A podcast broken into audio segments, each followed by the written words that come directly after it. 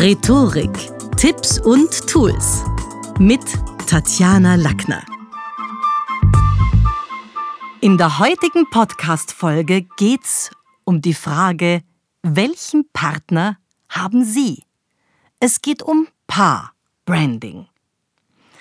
Am Ende des Jahres gehen wir schon mit Riesenschritten in Richtung Advent, Weihnachtsfeiern, Punschstände. Und das gesellschaftliche Parkett der Vorweihnachtszeit ist natürlich was, wo Paare einander näher kommen. Aber auch während des Jahres, nicht nur zu Weihnachten, äh, haben wir Begegnungen mit anderen Paaren und werden beurteilt. Wie sich vor anderen Gästen Paare geben, wie die sich auch in ihrer Paardynamik inszenieren, ist genau das, was wir uns heute ein bisschen näher anschauen. Denn in der Society wird nicht nur Outfit, Styling und unsere Meinung, unser Auftreten bewertet, sondern auch unser Partner. Paar-Branding heißt das neue Schlagwort. Und wenn wir da jetzt genauer und tiefer reinleuchten und damit es nicht so kompliziert wird, verwenden wir zum Kennenlernen des Begriffs Paar-Branding nochmal die alten Rollenklischees von Mann und Frau. Natürlich sind die beliebig abwandelbar, aber es gibt eben drei klassische Typen beim Paar-Branding. Erstens der Typ A. Neben ihm leuchte ich noch stärker. Männer haben eine ganz unterschiedliche Wirkung in Bezug auf ihre Partnerinnen. Einige sind so fesch oder so elegant und so charmant und kultiviert, dass man irgendwie das Gefühl hat, ja, selbst die optische Erscheinung der Frau an ihrer Seite, also irgendwie bringt der sie noch mehr zum Strahlen. Ich denke jetzt da an Brangelina, einst, muss man sagen, ja. Brad Pitt und Angelina Jolie sind ja zu einer Marke Brangelina verschmolzen. Genauso ein anderes Beispiel, das wäre Bennifer. Wenn ich da jetzt an Jennifer Lopez denke und Ben Affleck, die ja schon mal zusammen waren und dann auch so wie Brangelina Bennifer gebildet haben und dann auch irgendwie noch mal ein Revival gestartet haben. Oder auch Paare wie Michelle und Barack Obama, also da ist auch dieser Effekt so, dass der von beiden Seiten ausgeht. Und das ist witzig, weil wenn die Klatschpresse vom Harry und Meghan Moment berichtet, dann ist es ebenfalls so eine Art Medienbeweis der gegenseitigen Leuchtkraft. Und woran kann man es erkennen? In einigen Fällen ist die Wirkung so stark, dass eine, eine Art spürbare Lücke entsteht, wenn die Pärchen mal nicht zusammen in Erscheinung treten. Also wenn, wenn Harry irgendwo alleine hingegangen ist und dann immer auch nach dem fehlenden Teilchen nach der Megan gefragt wurde. Als die noch zusammen waren, als Brad Pitt irgendwo alleine war und dann immer nach der Angelina gefragt wurde. Also das ist schon so eine, eine Geschichte, wo man sagt, okay, wow, die gehören da zusammen, neben ihm leuchtet sie noch stärker. Und bereits 1995 hat es die Disney-Industrie unseren Kindern mit Pocahontas und John Smith, also auch so in einem ähnlichen Phänomen vorgestellt. Dieses archaische Prinzip der Vervollständigung durch den Partner oder die Partnerin scheint unser modernes Gehirn auch heute noch gut zu dekodieren. Also das kennen wir. Und die Romantiker sehnen sich, wenn man da jetzt bei so TV-Sendungen wie Hochzeit auf den ersten Blick nachfragt oder auch bei Zwischen Tüll und Tränen, wo es zwar um Hochzeitskleider geht, aber auch immer wieder um die Erwartungen an den Partner. Wenn man da Menschen nachfragt, dann kommt sehr oft die Antwort, ich habe das Gefühl, mein Partner bringt das Beste in mir zum Vorschein, also diese Vervollständigungsidee. Und wer weiß, vielleicht bieten gerade die, die Festlichkeiten oder irgendwie das Sommerfest oder was auch immer für eine nächste Begegnung ansteht, eine Gelegenheit, diesen Menschen kennenzulernen, wenn man ihn als Single noch nicht kennt. Und es gibt aber auch den Gegentyp, nämlich den Typ B.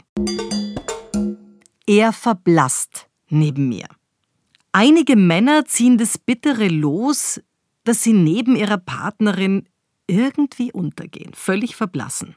Und wenn sie allein auftreten, wirken sie wesentlich überzeugender. Also wenn sie jetzt nicht dabei ist, hat man das Gefühl, der ist doch eigentlich ein, ein richtiger Kerl, als in dieser ewigen Trabantenfunktion nur der Angebeteten folgend. Wer fällt man da ein aus Hollywood oder aus dem allgemeinen Geschehen? Vielleicht jemand wie Guy Ritchie. Ähm, also der konnte im alten Jahrtausend bereits ein Lied davon singen, wie man sich in einer Trabantenrolle fügt. Also zum einen stand er jahrelang im Medienschatten seiner gehypten Promifrau Madonna und zum anderen hat er dann aber offenbar wenn er seine Solo-Interviews gegeben hat, also schon gezeigt, dass er bedeutend mehr Coolness, bedeutend mehr Souveränität hat. Auch übrigens coole Männerfreundschaften. Da war er dann auch mit einigen Schauspielern gut befreundet. Und als die Ehe 2008 zerbrochen ist, war natürlich auch das Paarbranding perdu. Wo erleben wir das sonst noch von wegen er verblasst neben ihr? Naja, wenn wir jetzt an die aktuellen, diese vier Staffeln von The Crown denken, also gerade Netflix-Zuseher werden wissen, was ich meine, äh, wo ja diese ganze Lebensgeschichte von, von, von der Königin Englands nachgespielt wird. Also da glaube ich, hat Prinz Philipp Zeit seines Lebens schon ein Lied davon singen können, wie schwer es ist, an der Seite von Queen Elizabeth II sich als Mann im Haus zu fühlen. Das ist dann wahrscheinlich gar nicht so leicht. Und hat er ja auch immer wieder in Interviews natürlich witzelnd, aber doch zugegeben. Und in The Crown, finde ich, kam das sehr schön auch raus. Es ist schließlich für niemanden leicht, im Schatten eines anderen charismatisch zu glänzen. Und dabei müssen Frauen gar nicht zwingend medial die wichtigere Rolle spielen. Das haben wir erlebt bei Michael Douglas und Catherine Zeta-Jones. Er war das Star, und sie war zu Beginn der Beziehung maximal ein Starlet. Und es war ja schon am Anfang so, dass ihr bei der Eheschließung vorgeworfen wurde, da unlautere Absichten zu haben, nur ihrer eigenen Karriere dienen zu wollen. Und dennoch, sie strahlt seit Jahren beständig und er ist irgendwie neben ihr alt geworden. Und dabei, glaube ich, hat es gar nicht so viel mit dem tatsächlichen Lebensalter zu tun, denn natürlich ist Michael Douglas einige Lenze älter als Catherine Zeta-Jones. Aber dass das nicht so viel Rolle spielt, hat, finde ich, ja auch sein Daddy bewiesen, Kirk Douglas, der viele, also ich meine, hochbetagt, mit wie vielen Jahren ist er gestorben? Mit 104. Also der war ja wirklich ganz, ganz lang ein jung gebliebener, muss man sagen. Und dann haben wir noch einen dritten Typ, den Typ C. An seiner Seite verliere ich meine Strahlkraft. Also wo haben wir das? Jetzt ich gehe wieder in die Disney-Konzerne. Die Schöne und das Biest, die waren bei Disney schon eine Romanze wert. Niemand hat wirklich verstanden, was Marilyn Monroe an diesem Arthur Miller fand oder auch Helene Fischer und Florian Silbereisen oder warum Heidi Klum sich da so nach dem Tokyo Hotel ähm, Tom gesehnt hat und ihn dann auch geehrlicht hat. Also der dritte Typus, und da nehmen wir halt jetzt wieder einen Mann, der hat die Eigenschaft, durch sein mäßig gelungenes Erscheinen auch gleich die Partnerin so ein bisschen optisch runterzuziehen oder zu relativieren. Also ich überlege jetzt noch in Hollywood, wer mir einfällt. Da gab es Jesse James und Sandra Bullock. Die waren fünf bittere Ehejahre lang ein Beleg dafür. Also er hat sie ewig betrogen und irgendwie hat man dann den Eindruck gehabt, also Mädel, jetzt krieg dich wieder ein, jetzt trenn dich halt von dem. Und es hat schon auch was mit ihrer Reputation gemacht. Oder wer fällt man noch ein nach der nach der Trennung von Brad Pitt, Jennifer Aniston, die dann mit Vince Vaughn zusammen war, also rund ums Millennium war das, und die ebenfalls in diese Kategorie äh, fällt, solange das süße Hollywood Soap Girl aus Friends mit solch einem Durchschnittskerl ausgeht, hat es natürlich eine ganze Menge auch an Wirkung verloren. Übrigens auch an Aufträgen, muss man sagen. Das ist ja dann was, was bei Schauspielern sich immer auch gleich zu Buche schlägt. Und dabei schien aber Vince Vaughn anfangs richtig nett zu sein. Der hat sich schließlich nach der Pit-Trennung gekümmert, war auch so ein bisschen das Trostpflaster für die Jen. Aber seine breiten Schultern erinnerten halt doch ein Stückel mehr an einen LKW-Fahrer als jetzt an den großen, tollen Typen. Und das hat auf Aniston abgefärbt, und in dieser Zeit ist sie so ein Stückel zur Truckerbraut mutiert und ihr liebliches Hollywood ja, die, die liebliche Hollywood-Glanz und Charme, die schienen verschwunden. Bei Sandra Bullock war es genauso. Da hat man auch gemerkt, dass nach diesen fünf Ehejahren sie erst wieder an medialer Bedeutung gewonnen hat, als sie sich von dem untreuen Nobody Jesse James 2010 endlich scheiden hat lassen. Und auch endlich was gegen die Hornhaut gemacht hat und unternahm, die sie im Wahrnehmungsradar der Öffentlichkeit wuchern lassen hatte.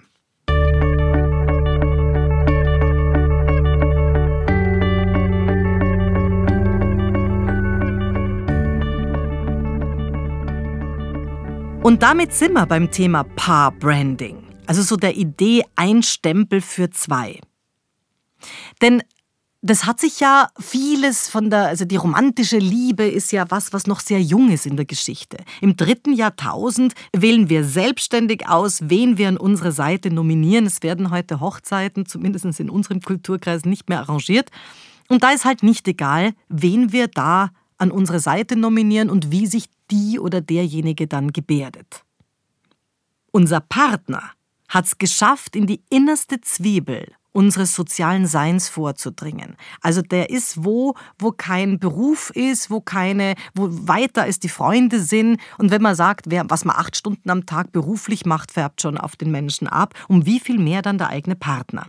Denn selbstverständlich wird er demnach pars pro toto für die Qualität unserer sonstigen Entscheidungen im Leben besonders unter die Lupe genommen. Und das nicht nur von der eigenen Familie, sondern auch von vielen anderen.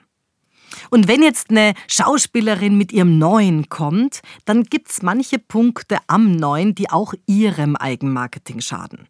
Denn die Tratschmaschinerie setzt sich sofort in Bewegung und verschafft, ja, für manche nicht nur gute PR. Und wir wissen es ja von den von den Frauengazetten, also mehrere tausend Frauenzeitschriften weltweit recherchieren für Millionen Leserinnen Antworten zum Neuen an ihrer Seite, die ersten Gossip-Fragen, die vor allem weibliche Stars gestellt bekommen, sind, wer gefällt ihr und warum, wie schaut der Neue aus, was kann er, wo und wie haben die sich kennengelernt, wertet er sie ab oder nicht. In einer Beziehung spielt Werbung grundsätzlich eine große Rolle. Natürlich am Beginn, wenn es um diese Art männlichen Minnesang geht und die Balzarbeit, wo er um sie wirbt, aber auch später wirbt man für Verständnis, Kompromisse, Einlenken. Und das Paarbranding zeigt auch Wirkung im Bekannten- oder Familienkreis. Welches Image haben zum Beispiel Susi und Manfred als Paar? Sind sie ein Power-Couple, ein Karriere-Couple? Stehen die beiden fest auf der Karriereleiter am Weg zum Management? Oder sind es die beiden mit dem grünen Daumen im Freundeskreis, bekannt für ihre ökologische Ausrichtung? Oder ist es ein Wanderpaar, das sämtliche Anstecknadeln der Alpen sammelt?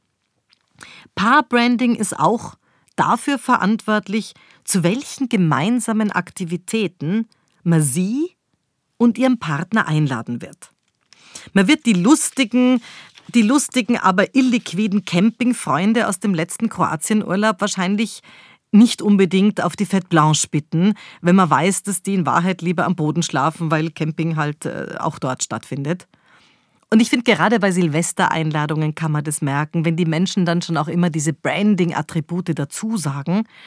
Da zeigt sich nämlich gut, welches Branding man als Paar in den Köpfen der anderen im Freundeskreis zum Beispiel aufgebaut hat. Denn wenn man da angerufen wird am Telefon, dann hudelt schnell der einladende Gastgeber nicht nur die Namen, von anderen, wenn man fragt, du, wen habt ihr noch eingeladen, wer kommt noch, sondern auch gleich die Brandings mit runter. Du, da kommen auch Horst und Martina, die sind bis heute überzeugte äh, Kaorle-Urlauber, ganz unkompliziert und lieb. Aber du kennst ja Pia und Gregor, echte Szenekenner. Also er eher sportlich, rustikal, sie so ein bisschen schick. Na, was sagst du, kommt's ja auch? Einige präsentieren den neuen Partner vielleicht zum ersten Mal bei der nächsten Party beim nächsten Fest, im Freundeskreis und da möchte man möglichst gemeinsam glänzen. Andere lernen erst in Gesellschaft die sogenannte bessere Hälfte so richtig kennen. Fazit? Die Frage bleibt, haben es heute Singles am Ende leichter? Stehen sie doch ausschließlich für sich selber gerade? Denn manch ein Power Couple hat sich im Vergleich dazu recht augenscheinlich irgendwie so präsentiert, dass man schon von Weitem sieht, worin ihr Beziehungsstil besteht. Und da müssen wir jetzt nicht nur das Klischee älterer Mann mit Geld und jüngeres Mädel, sondern da gibt es ja einige Beziehungsstils. Durch die verschiedenen Punschbekanntschaften, Strandbekanntschaften, Einladungen, Geburtstagsfeten und die Auseinandersetzung mit anderen Paaren erleben wir, durch welche Werte sich Menschen auch in ihrer Paardynamik in Wahrheit definieren. Das war's für heute. Besuchen Sie mich doch in der Schule des Sprechens in Wien. Auf Facebook, LinkedIn, Instagram, YouTube und auf Clubhouse. Oder auf sprechen.com.